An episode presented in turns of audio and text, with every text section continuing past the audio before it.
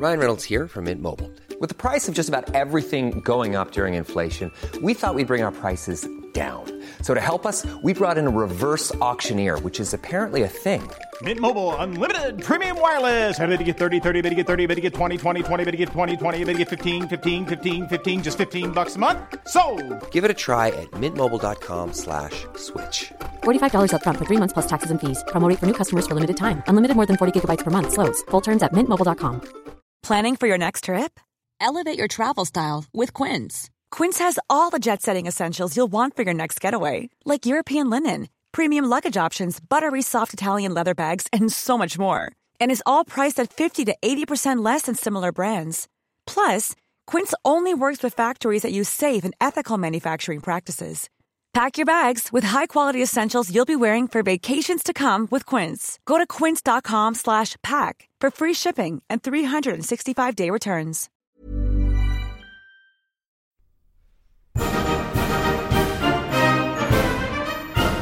Many years ago, Riley Knight completed a degree in history. This proved to be a bad move, as it was absolutely useless for him. Until now. Here's some half-assed history.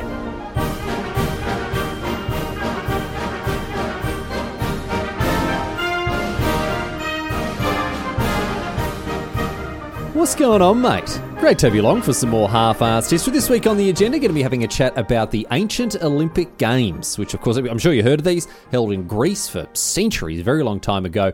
Uh, and, and, of course, they were the pre- precursor to the modern Olympic Games, which, uh, I mean, oh, what a what a funny old coincidence are going on right now at time of recording. Very, uh, very I mean, unusual, very fortuitous timing, I guess, uh, that uh, this episode just happens to come out when the Olympics are going on. Oh, geez. Uh, I mean, I guess, I guess, it'll help the SEO a little bit, but oh, very lucky indeed there. Anyway, um, you probably heard of the ancient games, of course. You might have some kind of an idea exactly what they were all about, but really, really fascinating to learn more about these, uh, find out exactly what was involved with them, and also, most surprisingly, for how bloody long they ran.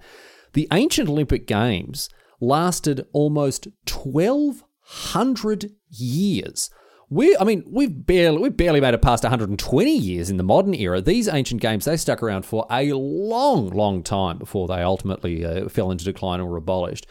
Um, now, you won't be surprised. You won't, won't be surprised to learn that you know the ancient Olympic Games didn't involve things like I don't know, table tennis or skateboarding.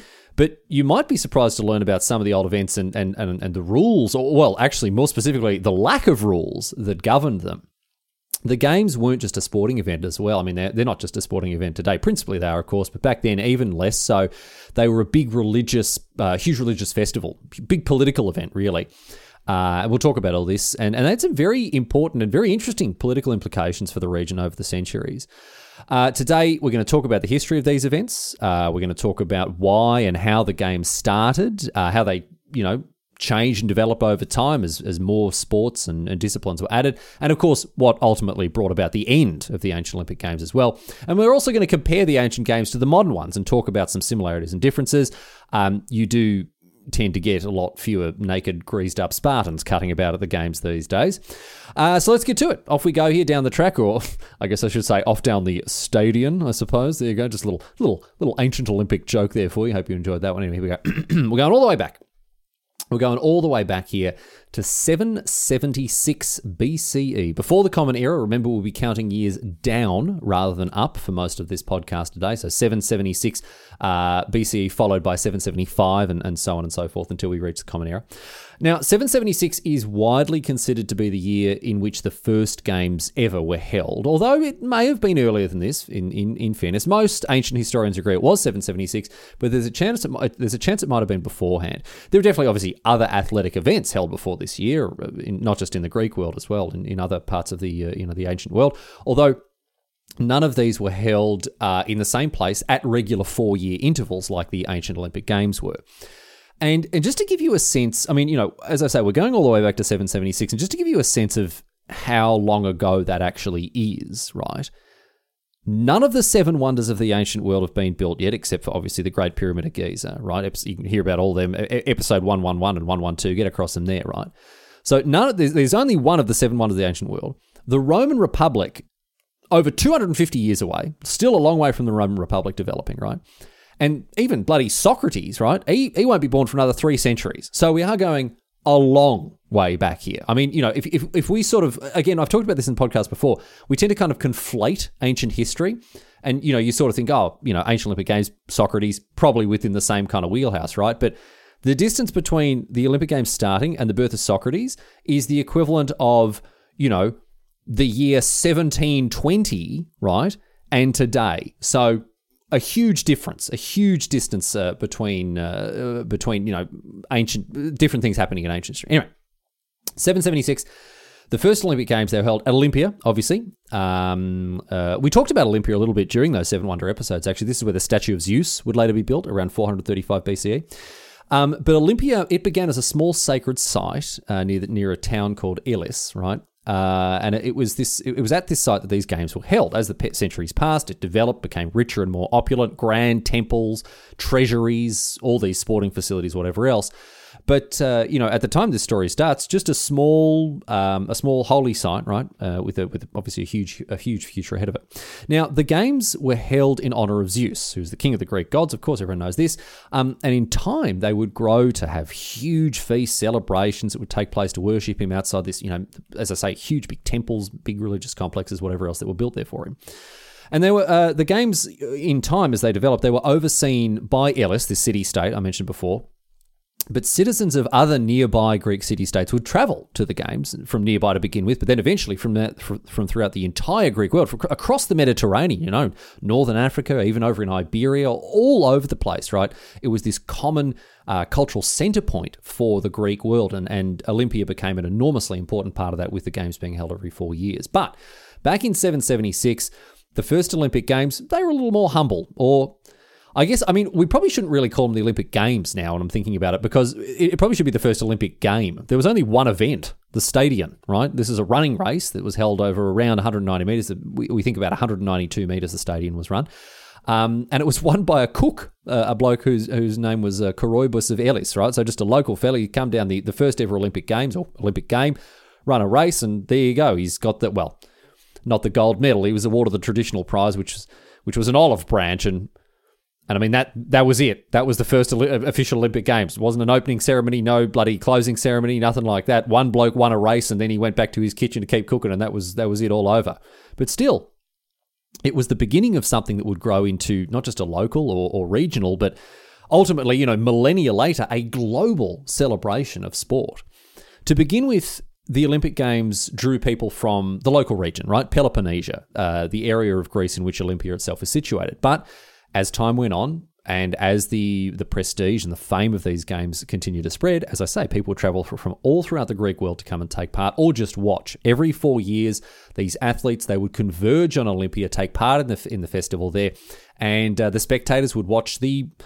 Well, to begin with, just the running races that were held for the first 70 years or so. That was actually the only type of event. Let, let's let's get underway here with a little bit of a timeline of the games, and, and we'll focus in particular on the events that were added uh, as the years went on. But as I say, it started with running races. Initially, it was just the stadium, right? This race that I mentioned before. Uh, the word stadion, once it went through its Latinization, it gives us the modern word stadium, right? Of course, a stadium, a big venue for sporting events, whatever else, but it comes from this Greek word stadion, which just meant a race that was around 100, 192 meters long. Um, it began with blokes lining up at one end of the track. The track was made of packed dirt and then they just run in a straight line towards the other to, to the other end of the track.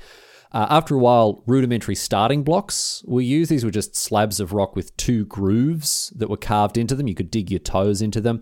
Uh, a bloke standing next to it, uh, next to the track, would blast on a trumpet, um, you'd be off, run full pelt down the other end, and there'd be people at the finish line to judge who won. If it ended up being a tie, the whole race would be run again. They didn't have them bloody fancy laser guided stopwatches or, or anything like that. It was just a bloke going, oh, yeah, he was ahead. I guess give him the, the olive branch, and if it was too close to call, they'd run the entire race again. But blokes line up, trumpet blast, off they go, and then there's a winner. And that's that, right? No second place, no third place, nothing.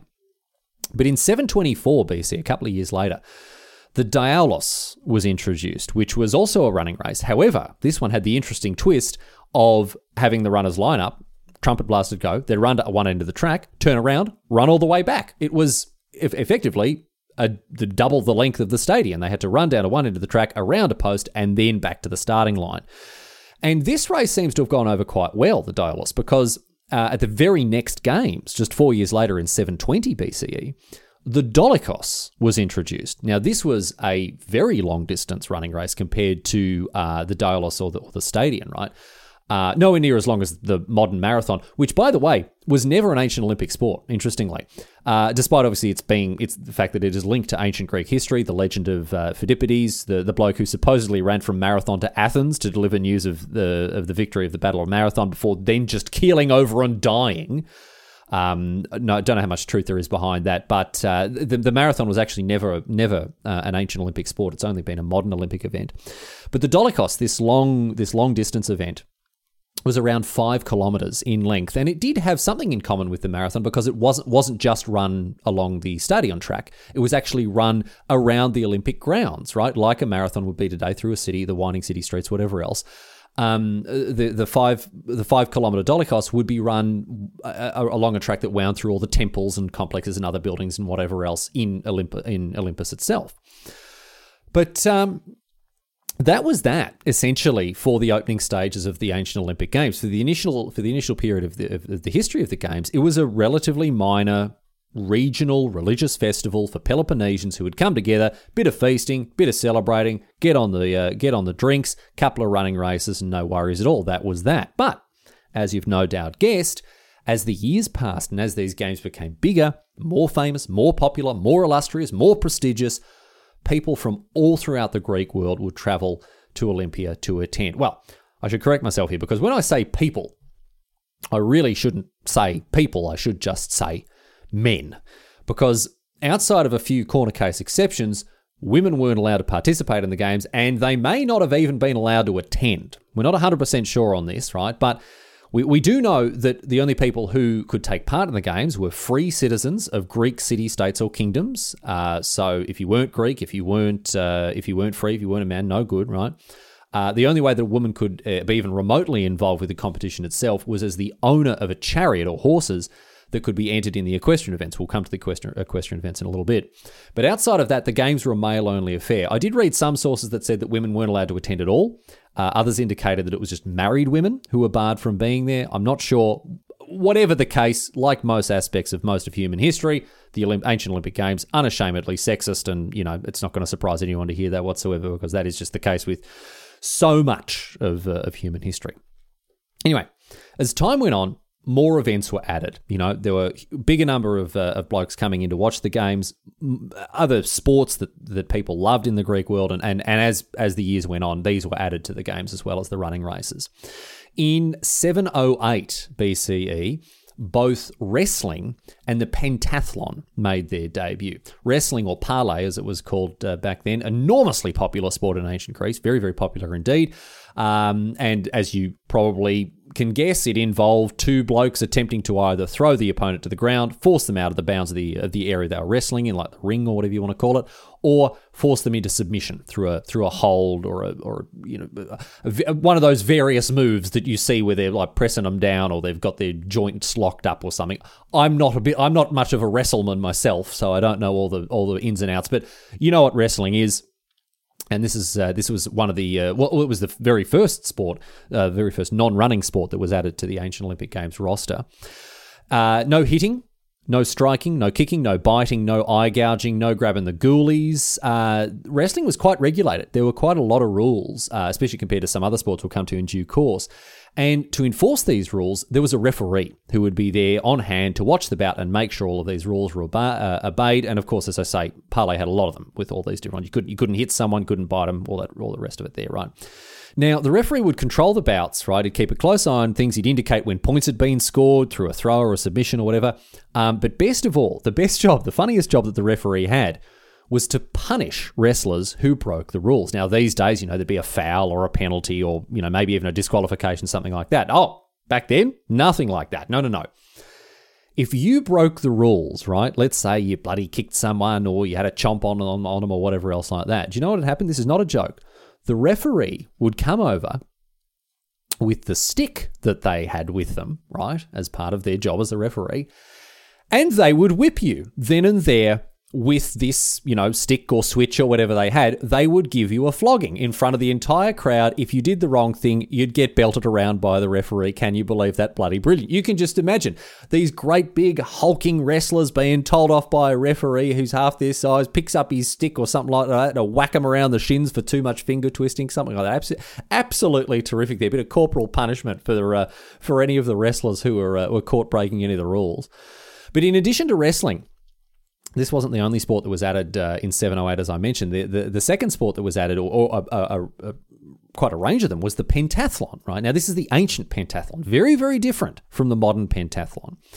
The modern pentathlon, as you might know, it involves fencing, swimming, equestrian show jumping, pistol shooting, and running. Those are the five sports. Back then, however, the ancient pentathlon instead involved running, javelin, discus, long jump, and wrestling. Now, I wonder, exalted listeners, I've got a bit of a puzzle for you, a bit of a riddle here.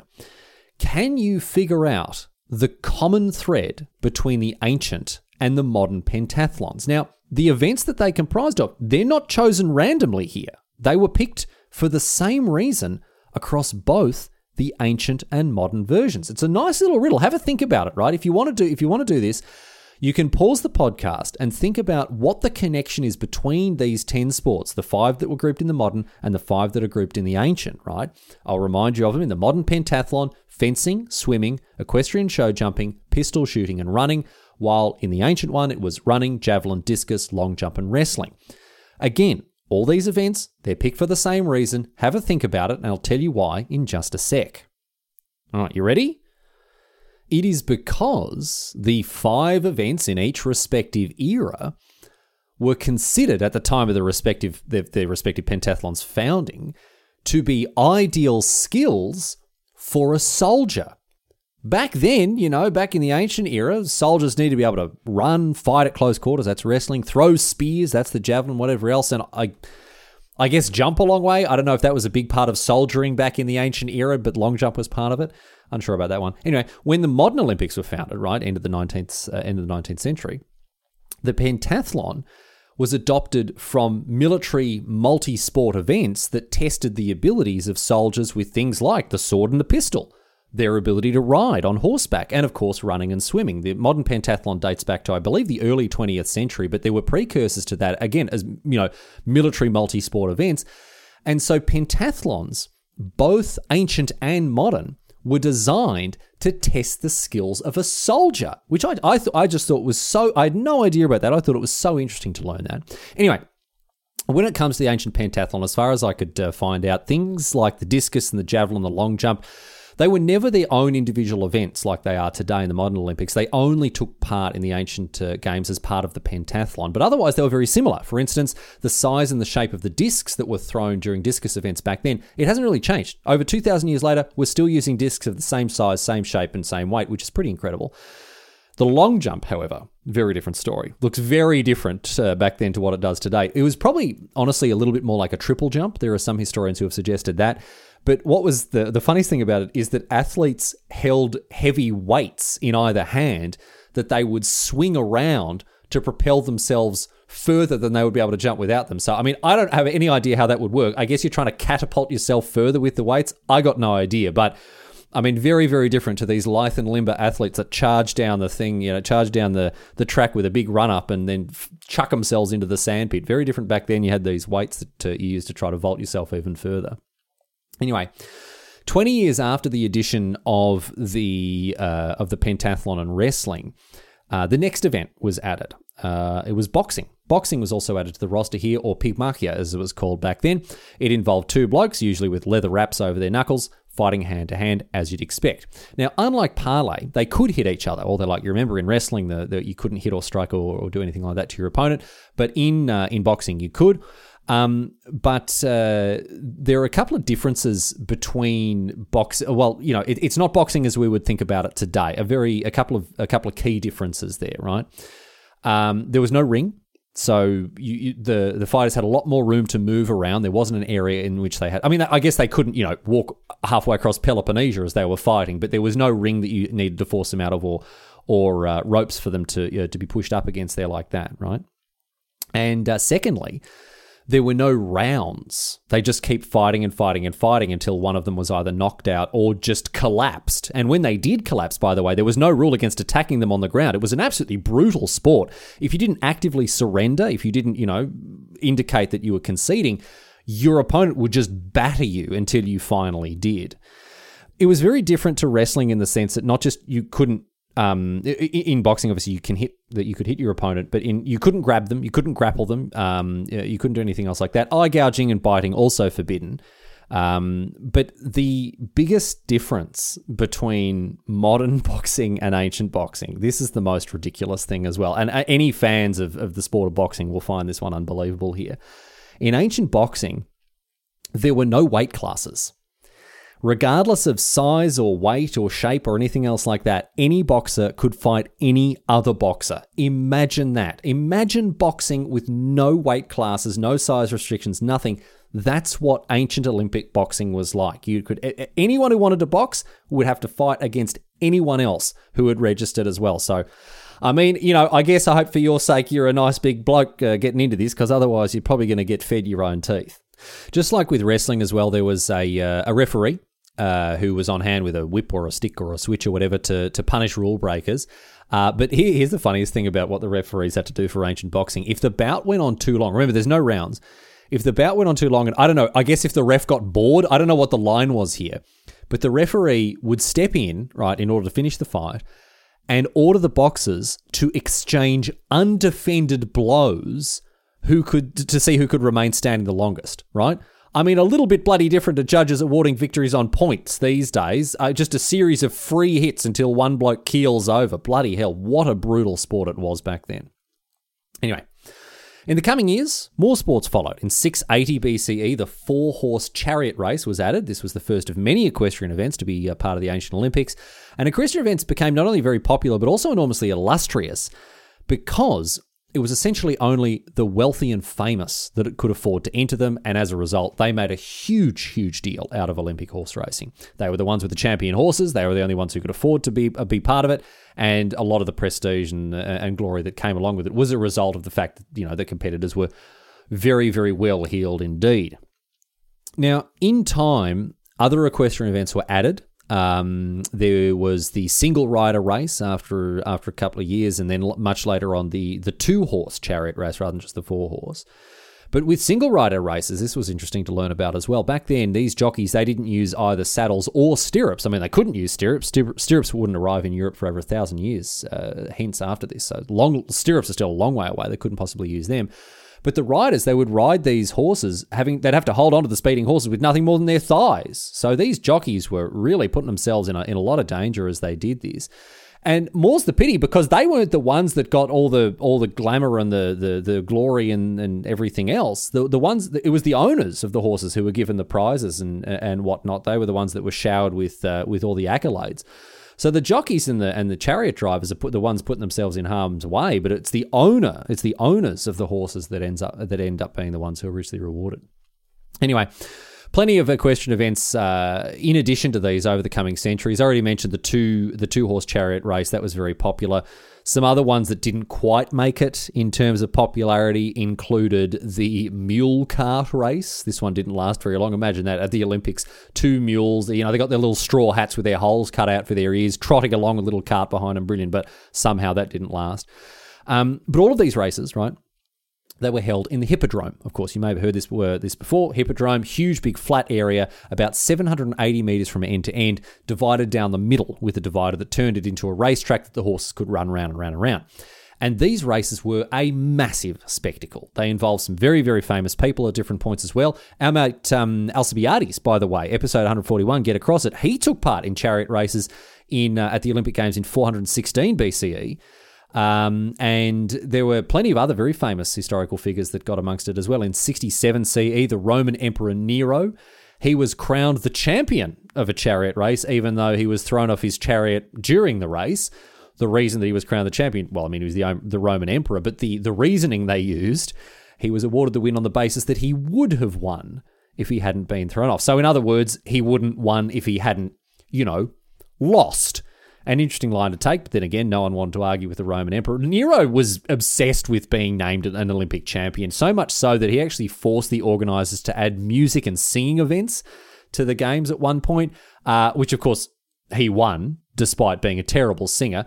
No one wanted to uh, to vote against the, uh, the, the you know effectively the most pop the most I was going to say popular, not necessarily popular, most powerful bloke uh, around at this point. Uh, funnily enough, however, after he was assassinated, his Olympic achievements were declared null and void. They were stripped from him, uh, but only after he was killed. So, obviously, the uh, the the spines of those people, the, you know, the the backbones of the people organising the games were at least a little prone to being uh, to being bent. Ready to pop the question? The jewelers at BlueNile.com have got sparkle down to a science with beautiful lab grown diamonds worthy of your most brilliant moments. Their lab grown diamonds are independently graded and guaranteed identical to natural diamonds, and they're ready to ship to your door. Go to Bluenile.com and use promo code LISTEN to get $50 off your purchase of $500 or more. That's code LISTEN at Bluenile.com for $50 off. Bluenile.com code LISTEN. Many of us have those stubborn pounds that seem impossible to lose, no matter how good we eat or how hard we work out. My solution is PlushCare. PlushCare is a leading telehealth provider with doctors who are there for you day and night to partner with you in your weight loss journey. They can prescribe FDA-approved weight loss medications like Wegovy and Zepbound for those who qualify. Plus, they accept most insurance plans. To get started, visit plushcare.com slash weight loss. That's plushcare.com slash weight loss. Anyway, the last event that I want to discuss here is uh, the pancration, right? The pancration introduced to the ancient Olympic Games in 648 BCE, and it was one of, if not the most popular sport uh, that was put on display in the ancient Olympic Games. Pancration was essentially ancient MMA. Fighters were allowed to well, honestly, it will be a lot quicker if I tell you what they were not allowed to do. There were basically no rules in in uh, pancration. As I say, it was just ancient mixed martial arts, and I mean, even MMA these days, a lot more rules in that one than um, uh, than they had back in ancient Greece. Let me tell you that. Pancration involved elements of both boxing and wrestling. Uh, you know, you could punch and grapple and kick and, and everything else like that. But you could also do things like choke your opponent to death or break their fingers until they conceded. I mean, almost anything went. It was an incredibly violent sport. It wasn't unusual for athletes to come out of the bouts with, with extremely nasty injuries. That is, if they survived, if they survived the bouts that they were fighting, death was a, a big part of this sport. I mean, it wasn't necessarily hugely common, but by the same token, if your opponent died while you were fighting them, hey, that's a win for you as long as you didn't break one of the two rules that the sport had. There were only two rules at Olympic uh, pancration events. Number one, you weren't allowed to bite your opponent, and number two, you weren't allowed to gouge his eyes. That's it anything else went, the pancration was absolutely brutal. You might remember, actually, from a previous episode, you might remember the story of uh, of Arrhichion from uh, of, of Phigalia, right? Episode 126, the weirdest deaths episode. He died while fighting about at the uh, the 564 BCE games. I'm not, uh, you know, you have to go and listen to the episode to get the full story there. But despite dying, he was still crowned as the champion. Incredible story. Get across it. Usually, if you died while you were fighting, you lost, but he managed to, to die and then win, which was uh, which was really something. But again, death actually just a, a it wasn't that. I mean, it wasn't that uncommon. While most fights ended with a knockout or a submission, if you killed your opponent while staying within the rules, you'd usually be crowned crowned the winner of the bout, and that is not something that has survived through to the modern day. In the Olympics, I'm very pleased to say we tend not to expect, you know, athletes to die in the course of competing these days, which I think is a, you know, an improvement, broadly speaking. As I say, pancration was one of the most popular sports ever put on display in the ancient Olympic Games, and talented fighters became enormously famous celebrities. The sport itself, hugely popular, And we do have a lot of information about it. It's it's fascinating. You can go online, you can read about the techniques and the strategies that fighters used to use, the choke the chokehold, the joint locks, the the you know the positions they used to get themselves into, the stances, all that sort of stuff. Really, really interesting indeed. So if you want to go and read about the ancient sport of pancration, there's a lot more information uh, on it available to us today than, than you might have imagined. Anyway, Broadly speaking, after the pankration, not too not too many other events were introduced in the coming years. In 520, the hoplite race was added, uh, which was like a regular running race, except the athletes ran in battle armor, which was uh, which was quite good. They ran in, uh, you know, it's quite a pleasing thing to imagine. They ran in helmet, greaves, big heavy shield. Although after a while, the greaves are actually dropped, and it just became uh, helmet and shield for the hoplite race. But wait, I hear you ask what were they wearing if not their greaves? If they've dropped their greaves and they're running off down the track with the helmet and the shield, what else have they got? What else did they have on? Well, let me tell you this just the standard traditional outfit of the ancient Olympic Games, which is to say, absolutely bloody nothing, mate. Not a stitch of clothing. That's right, for the overwhelming majority of the Olympic Games history, in most events, athletes competed in the Rudy Nudie. They didn't wear a thing. The only exception to this was in equestrian events where the charioteers would actually they would be clothed, uh, but apart from that, all the runners, all the wrestlers, every, everyone else, they competed naked with their bare asses just winking at the crowd as they went about their, you know, foot races or, or wrestling or whatever else like that. Incredible. The story goes that the tradition of competing naked dated back to 720 BCE when a runner called Orsippus he dropped his drawers before running the stadium race and won the entire event and then said ah much easier to win, much easier to run while wearing nothing at all, and apparently it caught on, and that was that. Although it may not have been old mate Orsippus finding an excuse to get his old fella out in the fresh air that began this tradition. There's talk that it might have been uh, might have been the Spartans who first started stripping off to compete. The Spartans were known to have got their kits off. They'd rub themselves down with oil before competing. Very useful, I'd imagine, during the wrestling and whatnot like that. You, you know, you'd be slippery as a bloody fish, mate. But the bottom line is this: it is in fact 100% true that ancient Olympians used to compete as naked as the day they were born, with everything flopping and flapping about for the world to see. I can't imagine that running in the nude would be much fun. I mean, all the blokes who are, you know, rather generously endowed, they'd run a risk of bloody tripping over, you'd think. And, and, and during the pankration events, you're just giving your opponents something extra to grab a hold of, aren't you? But that is how it was done. These athletes, they would oil up their Adonis like figures, their rippling muscles, and they would get stuck in, their wingos on proud display for the entire world to see.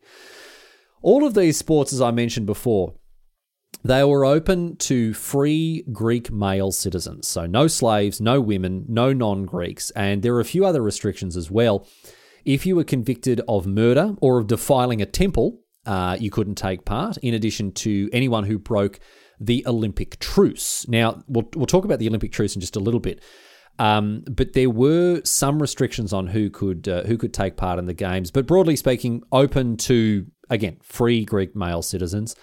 Um, and anyone who wanted to compete in the games, they had to train for at least 10 months before arriving at Olympia, and they had to arrive a month before the games began on top of that. A lot of the athletes were military men, they were soldiers. Uh, many of the sports involved were, of course, very useful to soldiers, so it was a natural fit for them, whether it was wrestling or running or whatever else. A, a lot of soldiers were able to easily, you know, go from the soldiering life to the athlete's life. Um, and many of them competed uh, simultaneously across different sports and events, vying for the prizes on offer. And what were those prizes, I hear you ask? Well, as I mentioned before, there were no medals. That was a modern invention. Winning athletes were instead given olive branches cut from the sacred trees at Olympia itself, and a wreath of olive leaves as well. Now, some chariot races would get a bit of red ribbon, as it was usually the owner of the horse rather than the race that got the branch and wreath, as I mentioned. But between a stick and some leaves or a bit of red ribbon, not much of a bloody prize. A few garden clippings, you'd think, but that was how it was done. The real prize was, of course, the prestige, the fame, the fortune, the glory uh, that came with being known as an Olympic champion. Now, you know, I guess you didn't back then, you didn't get your endorsement deals for breakfast cereals or, or air conditioners, but still, not too bad. There were a range of benefits that successful athletes enjoyed. But it, it, it goes so much further. than this, the, the ancient Olympic Games. It wasn't just about sport and it wasn't just about these competitions. The ancient Olympic Games were much like today. They were about much more than just the sports on display and the prizes that the athletes won. They were part, as I said, of a celebration in honor of Zeus, right? The king of the Greek gods. And so there was partying, there was feasting, there was drinking, all the rest of it to go along with these events. Additionally, artists of all kinds were invited to the events to create works chronicling and honoring the athletes that competed, which of course only made these athletes more famous and is one of the biggest reasons that we know so much about the ancient Olympic Games these days is because these artists, these painters, these sculptors, these poets, they came along and they gave us a bunch of source material that has lasted the years and, and taught us about these ancient games. Sculptors would create sculptures of athletes, painters would paint jars and urns, poets would write poems, musicians would compose songs, and in many ways, these artists in doing that were also competing because successful or popular songs and poems they were passed down from generation to generation. They were fed into the stories the myths the myths and legends of the games. And um, additionally the venue of the games themselves in terms of cultural output in olympia it the, the the the complex became filled with with huge opulent buildings as time went on, including, of course, the mighty statue of Zeus, one of the one of the seven wonders of the ancient world. I talked about this before. But there were showcases of art and culture, and, and and you know the ancient Olympic Games. It became a massive cultural event as well as a sporting one. But it goes even further than that, because one of the most important aspects of the games, just as with today, was the political side. The ancient Olympic Games were a way for conflicting rival city states to compete peacefully, or relatively peacefully at least, and gain prestige and power without taking to the battlefield. Ancient Greece was not a unified nation, not at, not at all. Ancient Greeks, they spoke similar languages, they shared similar culture, but city states were deeply divided, and the Olympic Games were an opportunity to test some of these old rivalries. Ahead of the scheduled games, as I mentioned before, there would be an Olympic truce. Any city state who broke it would be banned from the event. And given the importance of the games, it wasn't very often that the truce was broken. Even in times of all out war, for example, like the Peloponnesian War that pitted Sparta against Athens, the Olympic truces gave both sides a chance to not only contest each other on a different battlefield, but also try to pull together or announce political or military alliances with other city states under this Olympic truce, under the banner of peace that uh, you know that all these different city states abided by most of the time, at least. Further than this, right? Further than the truce, further than the uh, than you know the, the wars that had been put on hold or whatever else.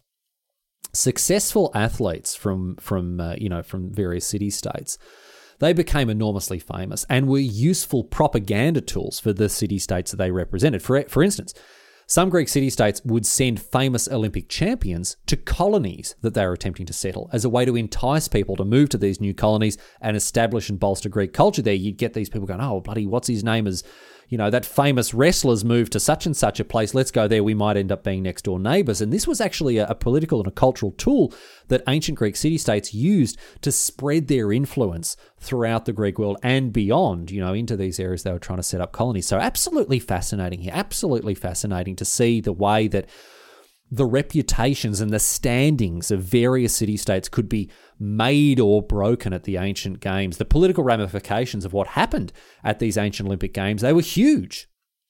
And can I tell you this? This hasn't changed. It hasn't changed at all with the modern Olympics. For example, think about in 1936 when Hitler used the Berlin Olympic Games as a political tool, tool to promote Nazism or in 1980 and 1984 during the Cold War, where huge boycotts took place on either side of the Iron Curtain in the games held in Moscow and Los Angeles, respectively. The US and the Soviet Union boycotted each other's games, and you know it was a, it was an enormous deal. There have been other there have been plenty of other boycotts that have happened throughout uh, the history of the Olympics for various reasons, protesting apartheid in South Africa, all sorts of stuff. And then you think of other more specific examples, like one of the most famous images of all time in Olympic history came from the 1968 uh, Olympic Games in Mexico City, when Tommie Smith and John Carlos, the American athletes, they uh, they raised their fists. They were wearing black gloves on their fists, and they raised their fists in the Black Power salute at the medal ceremony of the 200 meter race to protest racial inequality. This is an absolutely absolutely iconic image that was given a massive platform due to the power and the prestige of the Olympic Games. Politics have always been a part of events like these. 2,000 years ago, in today's modern era, it doesn't matter. You cannot take politics out of events like this. It is they, they are baked in to massive high profile sporting events like, like the Olympic Games. Anyway, as I mentioned, as the centuries passed, various new sports were added. The ancient Olympic Games, they grew in fame, in prestige. They became a hugely uh, important political, religious, and of course, sporting festival every four years. What's interesting, though, is outside of those uh, four years, Olympus was a very quiet and quite rural religious sanctuary. A few people hung about to look after the temples and whatnot, put the place to some use by doing things like growing wheat on the running track. Can you imagine that? Think about old Olympic venues. I mean, you know, they they literally sowed crops on where these you know these uh, these athletes would compete. Um, but every four years, the place turned into the political, cultural, and sports and sporting centre point of the of the entire Greek world. There was in time a massive 40,000 person stadium was built. It would fill up. Huge feasts would take place. Hundreds of oxen would be slaughtered in Zeus's name and then devoured. The entire complex would be filled not just with athletes and spectators, but also traveling merchants and traders looking to sell things.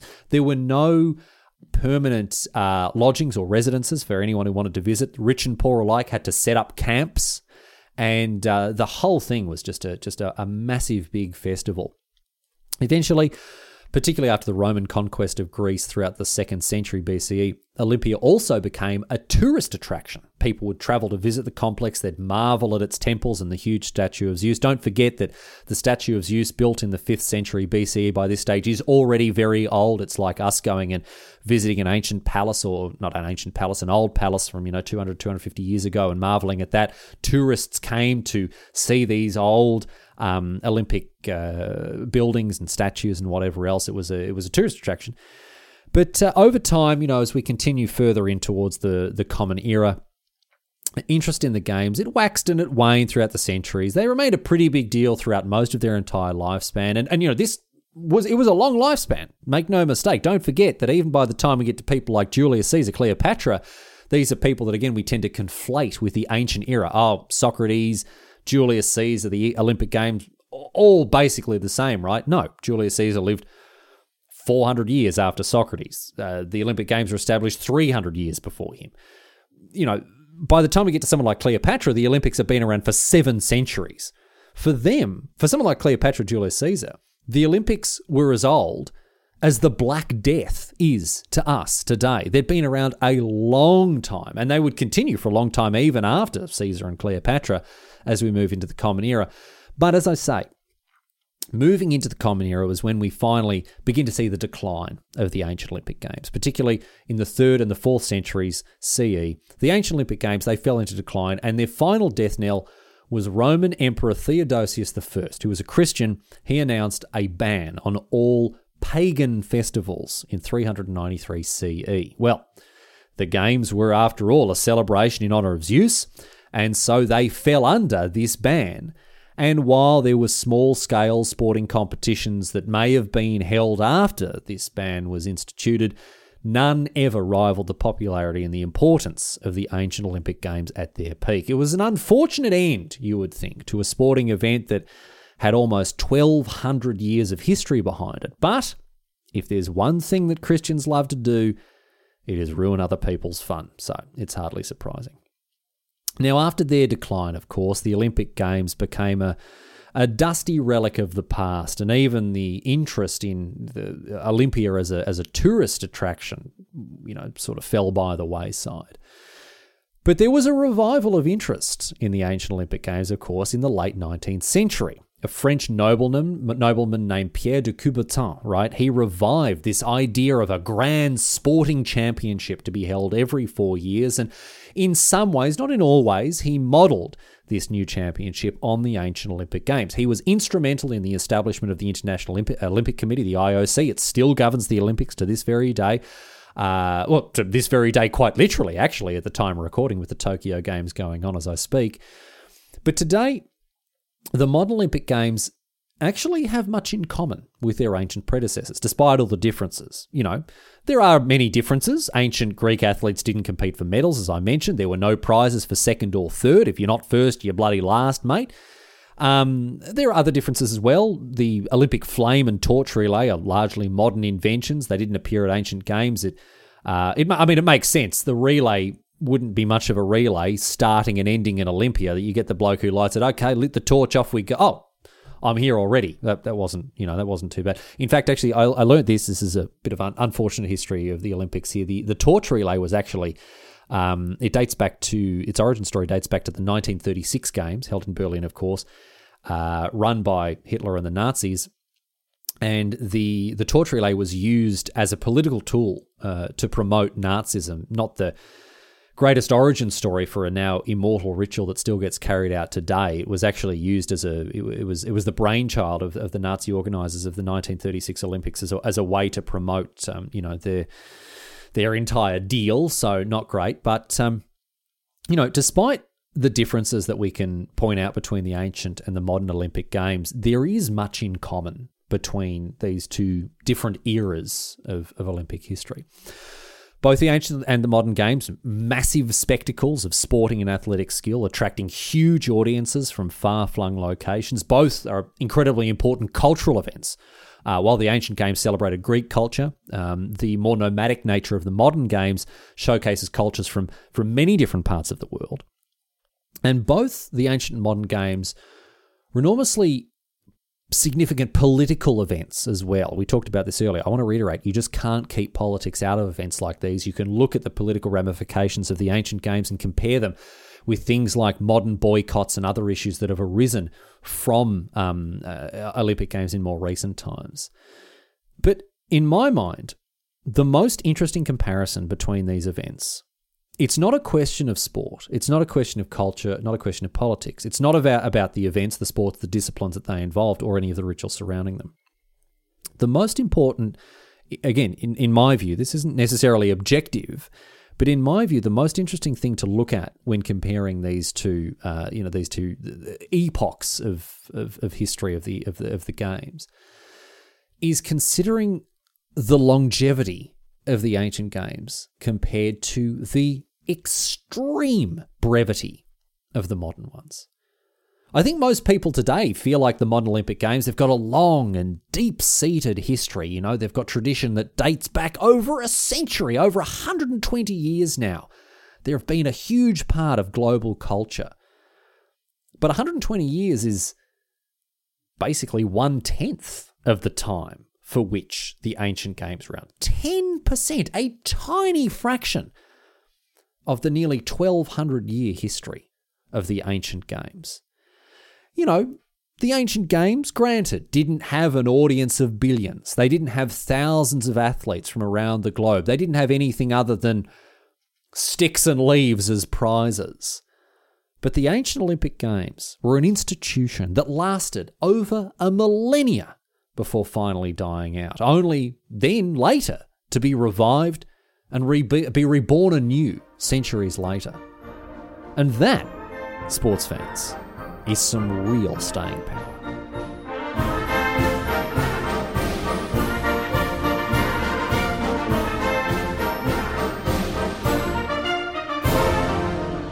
But that's it. That's all she wrote today, sports fans. And once again, just like with the History of Football episode, it is very rare that we get to say sports fans and actually mean it, but a bit of sporting history for people to enjoy. I do hope you enjoyed it. Certainly, it was fascinating to, to learn all this stuff about the ancient Olympics. And, you know, maybe it'll change the way you look at the modern Olympics or at least make you a little more interesting to talk to in the boring small talk you have to do with your co-workers about the Olympic Games, that sort of stuff. You can talk about the, you know, pankration, how people used to die, or how everyone got their kit off and run around in the Rudy Nudie with things flapping around everywhere as they ran down the stadium. So, you know, there, there's my gift to you for this week. You're now a slightly more interesting conversational partner around the water cooler at your work. Anyway. That is that for this week at Half-Arsed History, of course. Uh, all the boring housekeeping stuff coming your way here. And now, halfarsedhistory.net. Contact form there if you want to suggest a an episode uh, topic Anchor.fm for your subscription options there. If you want to subscribe to the show on various pipes and platforms, you can do it there on Anchor. Thanks to Anchor for hosting the show, of course. Uh, if you want to support the show more directly, you can go to patreon.com slash history, a range of tiers at which you can subscribe. And um, while the merch situation at the moment is not great, I want to reiterate that I do have plans Uh, it will be on, uh, later on towards the end of the year that they come to fruition. Again, the stuff that I'm pulling together is taking some time, but rest assured that there is uh, there are more merch options coming your way once I get all my ducks in a row. And so you'll be able to throw money at me hand over fist in a way of your choosing in order to uh, bedeck yourself in the uh, in the in the latest and greatest Half-Arsed History merch that is coming. Uh, don't worry about it. I've uh, I've not forgotten. Anyway, thanks for being part of the show this week. See you back here for more nonsense, of course, in a in a week's time. Until then, leaving you with a question about the Olympics posed on Reddit. Here's by Redditor Puzzle Button, who asks. My doctor said I have athlete's foot. How long do I have to wait until I can compete at the Olympics?